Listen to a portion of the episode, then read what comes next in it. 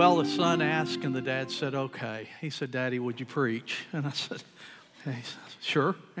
On Father's Day. And I said, Sure. So, uh, just to get us started, I, I kind of want to refresh us where we are with Unfold. So, Unfold is our year long study together, uh, biblically based. Uh, you heard of a Bible church? Have you heard of Bible churches? Some people call themselves, you know what? We're a Bible church too. Okay? So don't let people that are part of Bible churches think they are exclusive owners or possessors of the Bible. We're a Bible church too. In fact, we're spending a whole year in the Bible. Uh, we're discovering God's story. We are a storied people. And um, we're learning God's story so that God's story can become our story and then in turn, we're able to share that story, both ours and God's, with other people that don't know this story, this gospel, this good news of, of God's love for all. So, first chapter, we're going to run through this real quick. First chapter, uh, we talked about God's deepest desire is to be in relationship with us. Why? Because God is love, and God loves all. All means all. God loves all. The second chapter was We Are Who We Are. And what are we? We're a hot mess. uh, we're a failed people. Uh, we're forgiven, but uh, we're, we're often uh, our own worst enemy. Um, but that doesn't thwart God. In, in chapter 3, we, we discover that God's just unrelenting in God's pursuit of us to forgive us, um, to give us new life uh, what, what I guess I would call uh, lived resurrection. Resurrection doesn't come at the end of your life only. Resurrection should be coming periodically, moment, momentarily, every moment of your day. God lifts you up and resurrects you. And that brings us to the fourth chapter where we are right now uh, flawed but empowered. And Phil preached last week, powerful sermon, and so we are on this journey together. Um, flawed, think about that for a moment. Flawed but empowered. Um, you feel the tension, uh, the polarity of that? A polarity is something that can't be uh, fixed, it can only be managed. A polarity. The tug and the pull of a magnet to attract or repel. Uh, that's kind of what it feels like to be flawed, all of us, but also empowered. So today's passage of Scripture we have is ripe with tension and with struggle and with grit. It's Acts chapter 9, verses 1 through 20, and because of that, I'm not going to invite you to rise up, but I want you to rise up in heart and mind and curiosity as we hear these words on the conversion of Saul. Meanwhile, Saul, still breathing threats and murder against the disciples of the Lord, went to the high priest and asked him for letters to the synagogues at Damascus, so that if he found any who belonged to the way, men or women, he might bring them bound to Jerusalem. Now, as he was going along and approaching Damascus, suddenly a light from heaven flashed around him. He fell to the ground and heard a voice saying to him, Saul, Saul, why do you persecute me? He asked, Who are you, Lord? The reply came, I am Jesus, whom you are persecuting. But get up and enter the city, and you will be told what you are to do. The men who were traveling with him stood speechless because they heard the voice but saw no one. Saul got up from the ground, and though his eyes were open, he could, not, he could see nothing. So they led him by the hand and brought him to Damascus. For three days he was without sight and neither ate nor drank. Now there was a disciple in Damascus named Ananias. And the Lord said to him in a vision, Ananias, he answered, Here I am, Lord. And the Lord said to him, Get up and go to the street called Straight at the house of Judas and look for a man of Tarsus named Saul. At this moment, he is praying and he has seen a vision. A man named Ananias will come and lay hands on him so that he might regain his sight. But Ananias answered, Lord, I have heard from many about this man, how much evil he has done to your saints in Jerusalem. And he has authority from the chief priest to bind all who invoke your name. But the Lord said to him, Go, for he is an instrument whom I have chosen to bring my name before Gentiles and kings and before the people of Israel. I myself will show him how much he must suffer for my sake, for the sake of my name. So Ananias went, as, entered the house, and he laid hands on Saul and said, Brother Saul, the Lord Jesus, who appeared to you on your way here, he has sent me so that you may regain your sight and be filled with the Holy Spirit. And immediately something like scales fell from his eyes, and his sight was restored. And he got up and was baptized. And after ha- taking food, he regained his strength. For several days, he was with the disciples in Damascus. And immediately, he began to proclaim Jesus in the synagogues, saying, He is the Son of God.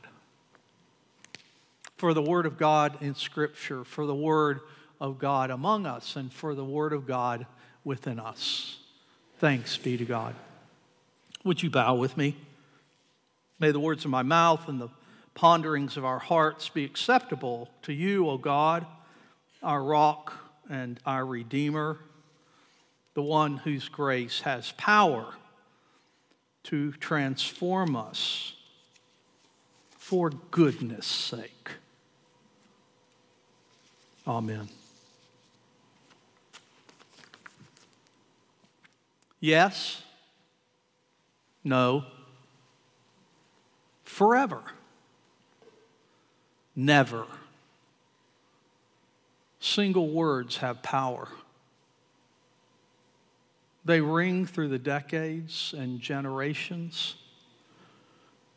Can you imagine the power, the single word freedom to those enslaved 100 57 years ago today. There's another word that's intriguing, fascinating. It's a word that I love more than all other words, even more than Cashel or Declan. It is the mysterious word grace. Grace. Years ago, I heard a scholar say that we don't contain mystery. You and I don't. Mystery contains us. I like that.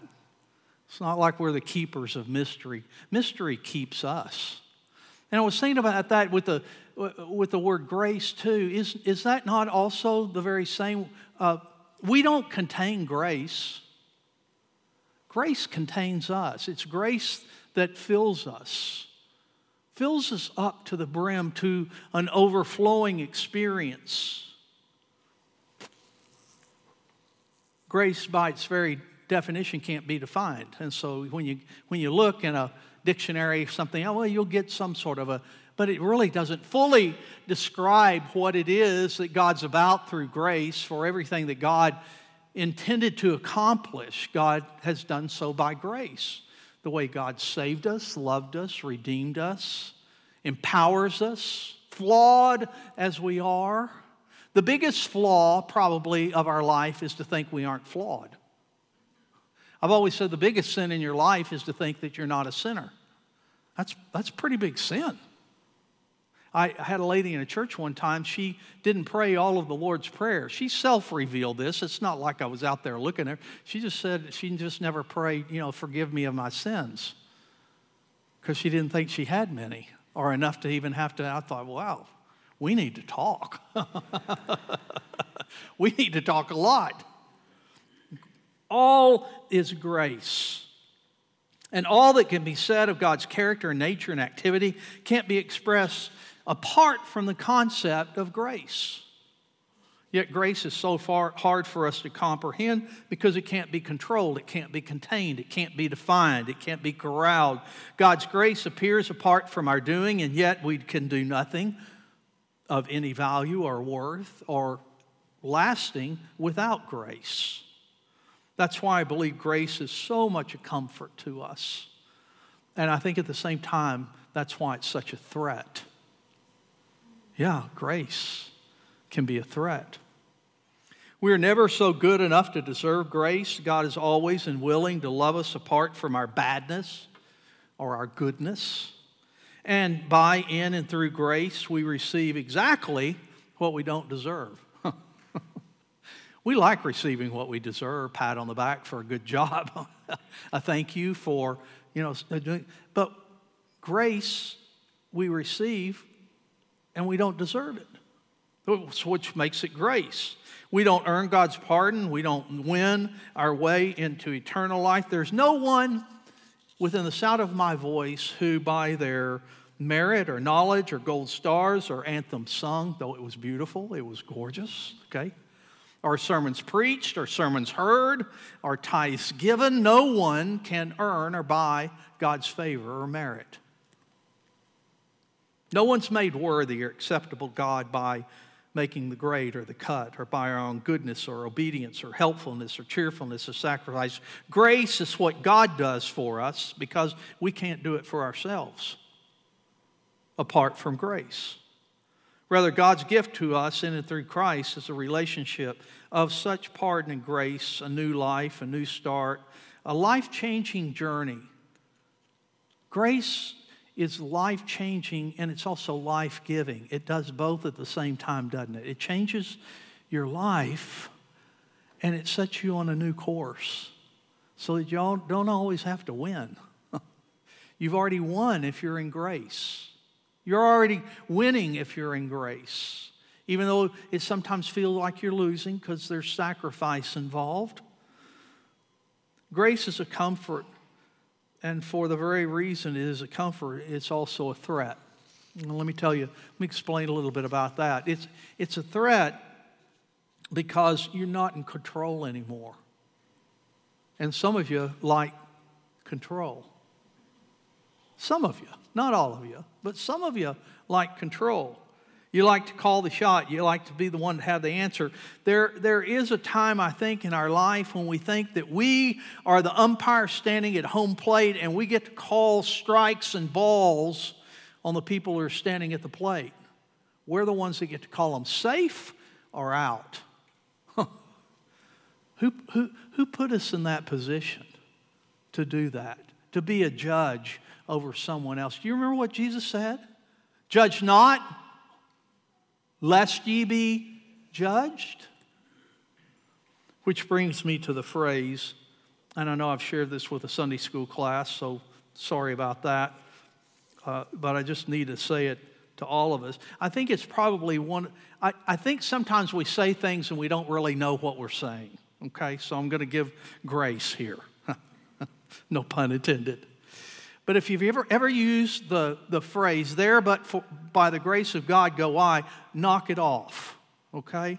Really, think about it because you've got to really think what you're saying. What you're basically saying, there but for the grace of God go I, means that person lacks grace. That somehow God's not present in their life, that God's withholding grace from them or doesn't think they're deserving of it. And so, if you've ever said that before, repent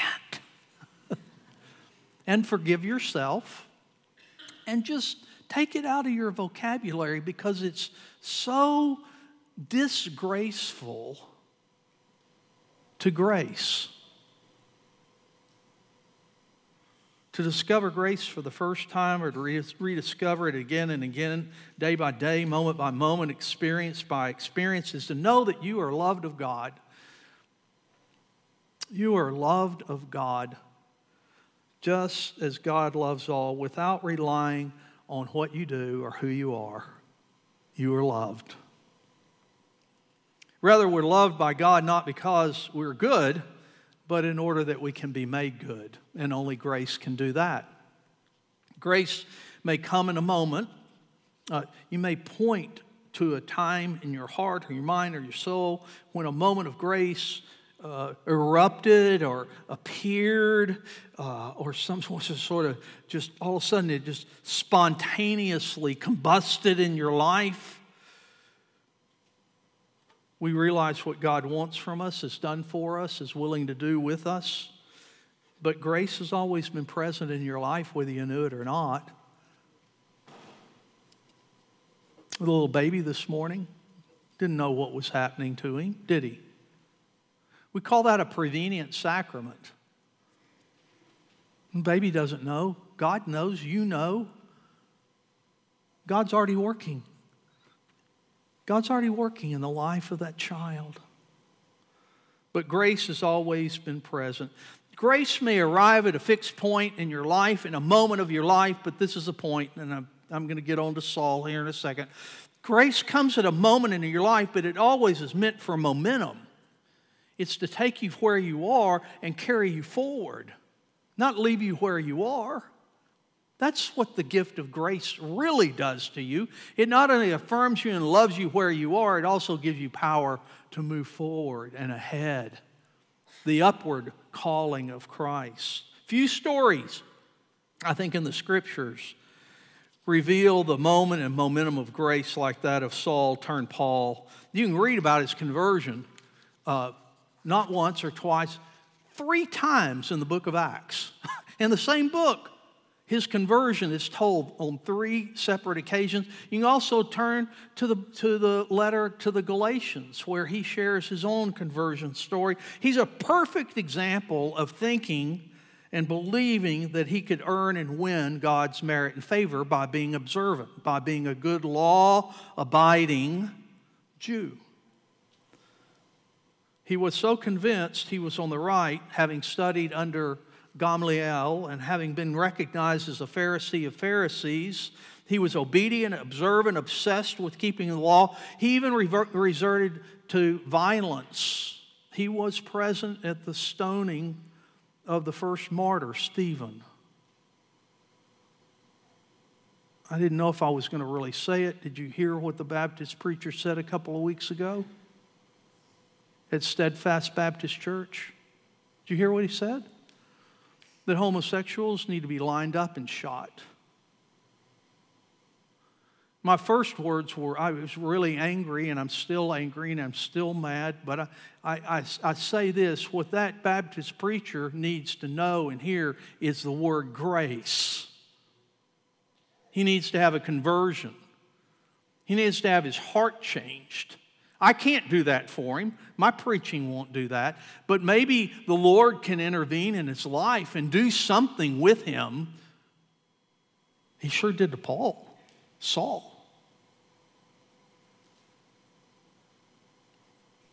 And so, this person who was resorting to violence to pursue and persecute converts to Christ he learned it's not about law, but it's about grace. And here's the thing about grace I'm back to grace. I know it's very messy, isn't it? Huh. It's not tidy, it's not convenient, it's vulnerable, it, it's risky, it's radical, it's revolutionary. Grace always has been. Because the moment you realize all its grace and that you are finally caught up in its current, it knocks your feet out from underneath you because in that moment it has momentum and it carries you. In a brilliant flash of grace, Jesus appeared to Paul on the Damascus Road and he was blinded. All, all he saw in his message and mission, all that had given him meaning to his life was turned upside down, and he did a perfect 180 from being persecutor to proclaimer of Jesus Christ. And I thought about this week as we were writing the sermon. He was blinded for how many days? Did you pick up on that? Three days, right? How long was Jesus in the grave? Three days. He had a resurrection. in those three days, what happened is Jesus raised him up and he became then a servant a servant, a slave, he says, enslaved to Christ. He considered everything of his life garbage. as long as he could have Christ. Christ crucified and Christ risen. It became his mantra. So it began to pervade. He stumbled upon God's grace that it was always and ever present, Paul's passion. And Paul, here, here's the interesting about Paul. Paul, our greatest theologian in the church, is in the Gospels that we have in Matthew, Mark, Luke, and John, we have the word grace appear only mm, maybe half a dozen times. And it's all located in the Gospel of John. In Paul's writings to the church, he used the word grace over a hundred times. He talked about it all the time. He preached about it all the time. He lived it all the time. Grace pervaded his entire understanding of what God wants us to understand, that we are graced beyond our awareness to recognize and respond to, to God's grace sometimes. That we're graced beyond our ability to relax at times and ride the momentum of grace. Because grace propels us to go to places we didn't ask to go and to be with people we'd rather not be with at times. It expands our horizons to gaze upon new shores. Grace becomes Paul's first word to the churches for years and years and years when I did opening worship and had the opening words, my first words were grace to you and peace from God our Father and the Lord Jesus Christ. Do you notice the order of that? What comes first? Grace to you and peace. You and I have no peace without grace. Grace is previous, it's grace. Because grace is present always Paul notes it at the beginning of all of his letters. Before he gets down to the business of what he's writing to the churches about, and boy, did he have some issues to contend with. We think we have it tough in the church today. Why don't you read some of his letters and see what they were struggling with? But by grace, we're going to make it through this, okay? All right? Okay? All right? Okay? Grace isn't going to let us down. And so when Paul wrote to the churches in Rome and Thessaloniki and Galatia and Colossae and all those other places that he wrote, I wonder what he would write to Little Forest Hills and Forest Hills and Lakewood and Lochwood, Lake Highlands, wherever it is that we live as church. I think he would say grace comes first, folks, because the moment the momentum of grace occupies, grace was the best thing Paul can offer because it was the best thing he ever received from God. May it be with you and me.